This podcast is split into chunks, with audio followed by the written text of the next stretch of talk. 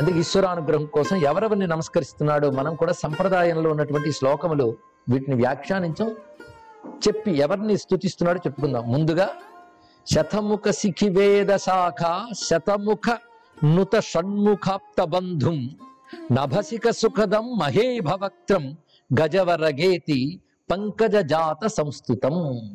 గణపతిని ముందు స్తుతించారండి. ఇక్కడ ఈ శ్లోకం పదాలు వింటూ ఉంటేనే కవిత, దీన్ని వ్యాఖ్యానిస్తే విస్తార సమయం అవుతుందని చెప్పట్లేదు, కానీ గణపతి స్మరణ. దాని తర్వాత మరొకరిని స్మరిస్తున్నారు. మన సంప్రదాయంలో ముందు శ్రీ మహాగణపతి నమః గణానాంత తర్వాత ఎవరిని స్మరిస్తారో వారిని స్మరిస్తున్నారండి. ఉత్ఫుల్లామల నీల నీరజ మహాసింహాసనాధ్యాసిత పారావార జగద్విభోద చతుర వాణి మనోహారిణి భో శంభో శివ సాంబ శంకర మహాదేవేతి నామామృత స్వానా స్వాదన వల్లకి ముఖరితానందోల్లస పాతు నః. మీకు కనుక ఈ షో నచ్చినట్లయితే యాపిల్ పాడ్కాస్ట్లో ఈ షోని ఫాలో అవ్వండి. సరస్వతీదేవి ఒక పద్మంపై కూర్చుని ఆనందంతో శంభో శివ శంకర అంటూ వీణ మీద గానం చేసి పాడుతోందిట. అలాంటి సరస్వతి మమ్మల్ని అనుగ్రహించుగాక. కానీ గణపతి తర్వాత సరస్వతీదేవి, ఆ తర్వాత నమస్కరిస్తున్నది ఎవరినో చూడండి. ఈ స్మరణ చాలా అవసరం ప్రతి వారికి కూడా. ఎవరు అంటే పాపాగాధ మహాంబుదే జని జరా కల్లోల పారంపరీ మజ్జంతు కదంబకం కరుణయా పారంపరం యోగత శంభో సుందర సత్కథా సురసయా సన్నౌకయా కేవలం సంతీర్ణం తు కరోతి జంతు నివహం సత్కర్ణధారో గురుహు సత్కర్ణధారో గురుహు. మూడవ నమస్కారం గురువుకి నమస్కారం చేస్తున్నారు. ఎందుకంటే సంసార సముద్రం అన్ని అందరూ అంటుంటారు. ఈ సంసార సముద్రం నిండా ఉన్న జలం ఏమిటయ్యాట పాపం, ఎంత లోతంటే తెలియదు. పైగా తరంగాలు లేచి వెళ్ళేవేంటంటే జననం మరణం. ఇలాంటి దానిలో మధ్య జంతు కదంబకం మునిగిపోయిన జంతువుల్ని ఒక నావ తీసుకొచ్చేట ఒక నావికుడు, అతడు కర్ణధారి, తెడ్డు పట్టుకొచ్చిన వాడు. ఆయన తీసుకొచ్చిన నావ ఏమిటి అంటే శివచరిత్ర. శివచరిత్రనే నావ పట్టుకుని ఉపదేశం అనే కర్ణాన్ని అంటే తెడ్డుని ధరించి గురువు వచ్చి ఆ పడవ పట్టుకొచ్చాడండి. పడవ నడిపేవాడు ఆయనే, పడవతో పాటు వచ్చాడు ఆయన. వచ్చి మునిగిపోయిన వాళ్ళందరినీ అందులో ఎక్కించి తీసుకొచ్చినట్టు.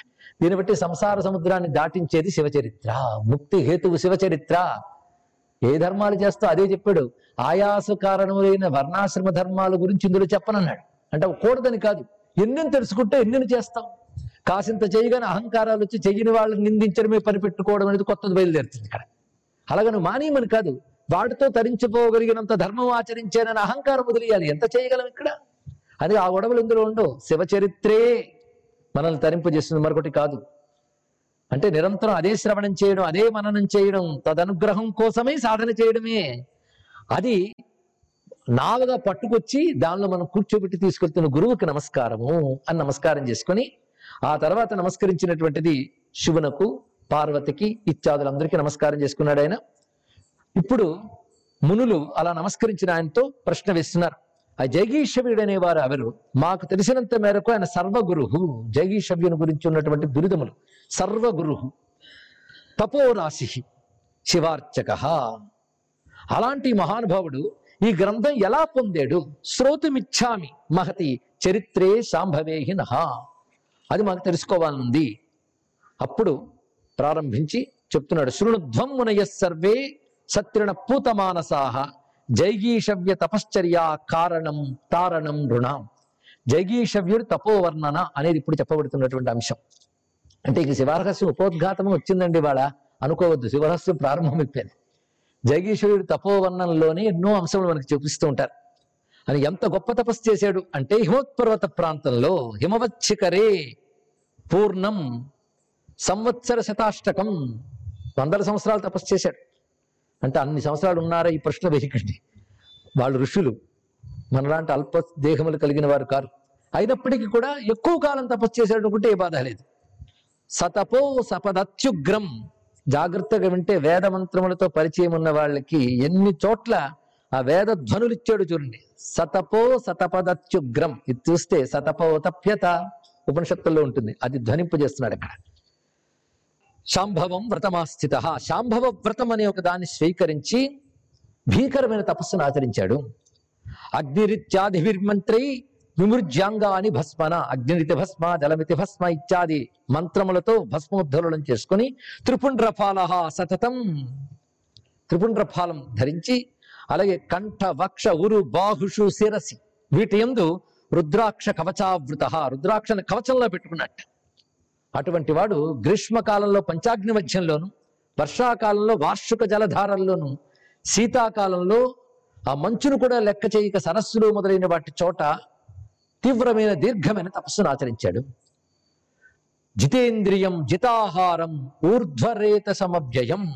ఊర్ధ్వరేతస్కుడు అంటే యోగ శాస్త్రంలో అద్భుతమైన ప్రక్రియ. ఆ సిద్ధాంత తేలిక కాదండి, ఆ స్థితికి చేరాడు ఆయన. జితేంద్రియుడై జితాహారుడై శివలింగార్చన వ్యగ్రం పంచాక్షర జపాదరం రుద్ర సూక్త అర్థ విజ్ఞాన ప్రవణం. ఎంత రమ్యమైన మాటలు! రుద్ర సూక్తముల యొక్క అర్థ విజ్ఞానము యందు తాత్పర్యము కలిగిన వాడు అటువంటి వాడు. అంటే రుద్ర సూక్తార్థ విచారణ వేదాంత విచారణి. సంయతేంద్రియం హంసారూఢ పద్మ సంస్థః శాంగ దృక్ గరుడాసన. ఇలా తపస్సు చేస్తుంటే కొంతకాలానికి ఆయన వద్దకు దేవతలందరూ వచ్చారు. వచ్చిన వాళ్ళు బ్రహ్మ, విష్ణు, ఇంద్రాది దేవతలందరూ ఉన్నారు. వీరు కాకుండా ఇతర ప్రధాన దేవత వసురుద్రాదిత్యులందరూ కూడా వచ్చారు. అక్కడ వారి వారి వాహనాలపై వచ్చి అందులో మొదటగా బ్రహ్మదేవుడు వత్స ఉత్తిష్ట మహాభాగ జైగీషవ్య మహావ్రత, నాయన మహానుభవ లే, ఎందుకంటే నీ తపస్సు చూడగానే దేవతలందరూ సంతోషించి వచ్చాం. నువ్వు తపస్సు చేస్తూ ఉన్నప్పుడు తపస్సును ఆచరించేవాడిని దేవతలందరూ అనుగ్రహిస్తారు. అందుకే మేమందరం అనుగ్రహించడానికి వచ్చాం. పైగా నీ తపస్సు ఎంత గొప్పగా ఉందంటే నీకు ఇవ్వకూడదంటూ ఏది లేదయ్యా. అదేయం తవ నాస్త్యేవా త్రిలోక్యాం త్వతపస్యయా. నీ తపస్సు ద్వారా సర్వలోక సుఖములు పొందడానికి అర్హమైనటువంటి నిష్ఠ చూపించావు గనక తత్సమోన మురి బ్రహ్మన్ ఉధ్వరేత మహాతపాహ రుద్రావర్తనశీలశ్చ రుద్ర విన్యస్త మానస. నీలాంటి మహాతపస్వి ఇంతవరకు మేము ఎవరిని చూడలేదు. అలాంటి నీకు ఏది కావాలంటే అది ఇస్తాం. ఇదిగో ఇంద్రుడు వచ్చున్నాడు. ఆ ఇంద్రలోకంలో ఎన్ని సుఖాలు ఉన్నాయో తెలుసా? అక్కడ వర్ణిస్తారండి. నేను అవి చెప్పదలుచుకోలేదు కానీ భలే ఉంటాయి. వింటూ ఉంటే మాత్రం ఒక్కసారి వెళ్ళొస్తే బాగుండి అనిపించేటంత గొప్పగా ఉంటాయి. ఆ ఇంద్రలోకంలో ఉన్నటువంటి నందనవనం, అక్కడ ఉన్నటువంటి ఇతర సుఖములు ఇవన్నీ వర్ణిస్తాడు. అదేవిధంగా ఇతర దేవతాలోకములు యందు బ్రహ్మాది లోకాల్లో ఉన్న సుఖములన్నీ కూడా వారు వర్ణిస్తారు. ఇంద్రుడిని ఏది కోరుకుంటే అది ఇచ్చేస్తాం, తీసుకో అని అనగానే ఆ వర్ణనలకే చాలామంది కొంచెం సమయం ఇవ్వయ్యా అని అడుగుతారు. అంటే ఏది ఎంచుకుందామా అని ఇతడు తడుముకోకుండా సమాధానం చెప్తున్నాడు. యత్ ప్రోక్తం తథా విష్ణు త్వయా పద్మాసనేన చ చక్రస్యాస్య శృతం సర్వం ఐశ్వర్యం లోక విస్మయం న విస్మాయయతుం శక్యం. లోకాలను అబ్బురపరచగలిగేటువంటి సర్వసుఖములు ఆ లోకాల్లో ఉన్నాయని మీరేవైతే చెప్పారో అవి అందరికీ ఆశ్చర్యం కలిగిస్తాయి కానీ నాకు ఇసుమంతు కూడా ఆశ్చర్యాన్ని కలిగించలేదు. ఎందుకంటే నిష్కామస్య మమాంతరం, నేను నిష్కాముడను, నాకు ఆ భోగాల మీద ఆసక్తే లేదు. ఎందుకంటే ఈశ్వరుని యందు మనస్సు నిలిపినటువంటి వాడి చిత్తాన్ని ఏ ఒక్కరూ ఏ ఆశ పెట్టి చలింపజేయలేరు సుమా. ఇది ఎలాంటిదంటే వాయువు గడ్డి పరగను కదిలించినట్లు మేరు పర్వతాన్ని కదిలించగలదా? అందుకే నన్ను మీరు చూపించి అసలు కదిలించలేవు. యథోన్మూలయుతం శక్య కిం మేరు వాయునామునా తద్వసతా చేత నా విచాలయత్ మమ. ఇలా చెప్తూ పైగా హరపాదాంబుదధ్యాని నిర్ధూత రజసో వయం శైవేంద్రేషు నతే దాష్ట్యం విద్యతే హి గదాధరా. విష్ణుపాద శివపాదామృత ధ్యానం ఆ మాధుర్యాన్ని రుచి చూసిన వాడికి ఇతర లోకాల గురించి ఎంత చెప్పినా రుచి కలగదు సుమా. ఆ శివపాదము రుచి అలాంటిది. ప్రాప్తకామా వయం. ఇది చూస్తుంటే ఉపనిషత్తులు వర్ణించినటువంటి బ్రహ్మనిష్ఠుడి లక్షణాలన్నీ ఉంటాయండి. మొదట చెప్పినది నిష్కామ, ఇప్పుడు ప్రాప్తకామా వయం విష్ణు నారాయణ. మేము ప్రాప్తకామనం. ప్రాప్తకామనం అంటే అన్ని కోరికలు తీరిపోయిన వాళ్ళం. అంటే ఇవన్నీ తీర్చుకున్నాను కాదు, ఏ కోరిక లేకపోవడమే అన్ని కోరికలు తీరడం అండి. ఇక్కడ అలాంటి పరిపూర్ణ స్థితికి చెందినటువంటి ఉన్నది. పైగా నిత్యానిత్య వివేకిన. మాకు నిత్యానిత్య వివేకం ఉంది. ఇది జాగ్రత్తగా వినేవారు, వేదాంత శాస్త్రం వినడం అలవాటు ఉన్నటువంటి వారికి ఇందులో అధికార స్వరూపం చెప్తున్నారు గ్రంథాది ఎందు అని అర్థమైపోతుంది. ఇక్కడ కానీ బ్రహ్మ విద్యా శాస్త్రం ఎలా ప్రారంభమవుతుంది, శివరహస్యాల ప్రారంభమవుతుంది చూడండి. ఎందుకంటే బ్రహ్మ విద్య వినడానికి అర్హతలు ఏమిటి? నిత్యానిత్య వస్తు వివేకము, ఇహాముద్రార్థ భోగ విరాగము, శమదమాది షడ్గుణ సంపత్తి, ఇవన్నీ చెప్పాడు. ముముక్షత్వం, ఈ నాలుగు ప్రధానం కదా. ఈ సాధన చతుష్టయం దగ్గర ఉన్నాయి చూడండి. ఇక్కడ ఇహాముత్రార్థ భోగ విరాగం చూపిస్తున్నాడు. ఈ లోక సుఖాలు కానీ పరలోక సుఖాలు కానీ ఇవన్నీ గడ్డి పరకల వంటివి అన్నాడు. పైగా నిత్యానిత్య వివేకిన, ఎందుకంటే అవి నిత్యములని తెలుసు. అవి వచ్చాయి కదా మురిసిపోవడం కాదు, కొన్నాళ్ళకి అక్కడి నుంచి మరిపెట్టి గెంటేస్తారని నాకు తెలుసు. కనుక ఇవాళ ఎంటర్ అయినప్పుడు తోటి గెంటేస్తారని తెలుసుకుంటూ ఉన్నంతకాలం ఎలా ఉంటామండి? అలాగే ఎప్పుడో ఒకటి గెంటేసి ఆ లోక సుఖాలు నాకు ఎందుకు, అది నిత్యానిత్య వివేకం కలిగినటువంటి వాడు ప్రాప్త కాముడు. అంటే అసలు ఏ కోరిక లేదు నాకు, మరి ఎందుకు తపస్సు చేస్తున్నావు? అది పెద్ద ప్రశ్న. ఏ కోరిక లేని కాడికి తపస్సు ఎందుకండి?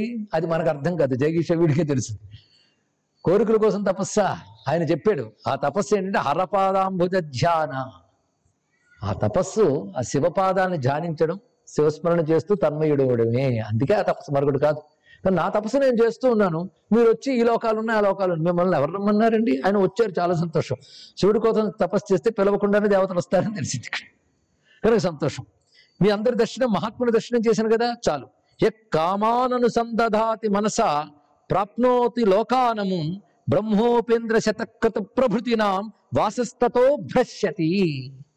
ఎవడైతే కామములతో అనుసంధానం చేసుకుని తపస్సులు మొదలైనవి చేస్తారో వాళ్ళు ఆయా లోక సుఖాలు పొంది తర్వాత భ్రశ్యతి, కింద పడతారు సింహ. అందుకే ప్రాగ్జన్మానుభవేన యోనిషు చిరం భ్రాంతస్తతో విద్యయా విశ్వేశ కృపావసాత్ శతతను ప్రాంతే విముక్తో భవేత్. ఇందులో చిన్న అనుష్టిపులు కాకుండా పెద్ద పెద్ద శ్లోకాలండి ఇక్కడ.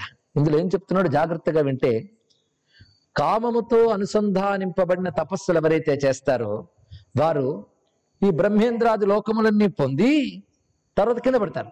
పడడం ఎలా పడతారంటే ప్రాగ్జన్మానుభవేన, గత జన్మల్లో చేసిన పుణ్యానుభవం వల్ల అనేక జన్మలు పొంది ఉత్తమ జన్మ పొంది ఆ పుణ్య విశేషముల చేత ఈ జన్మలో ఈశ్వర కృప లభించి వాడికి ముక్తికి అవసరమైన భక్తి జ్ఞానములు సిద్ధిస్తాయి. ఇది పద్ధతి. దీన్ని బట్టి ఇవాళ ఈశ్వరునిపై భక్తి కలిగింది, నిష్కామ భక్తి కలిగింది, తదేక నిష్ట కలిగిన భక్తి కలిగింది, ఇతర విషయములందు విరక్తితో కూడిన ఈశ్వరుని అనురక్తి కలిగింది అంటే గత జన్మల పుణ్య విషయములు ఫలించాయి అని అర్థం తెలుసుకోండి. ఇక్కడ కింవా బ్రహ్మేంద్ర విష్ణు ప్రభుతి సురపదై పుణ్యలోకైకలభ్యై, ఈ లోక సుఖాలు నాకు ఎందుకయ్యా అని చెప్పే ఎప్పుడైతే ఉన్నాడో, హరపద నిరతానాం విశ్వభూతాత్మనాం నః కరణ విషయ భోగా నైవల్లూయంతి.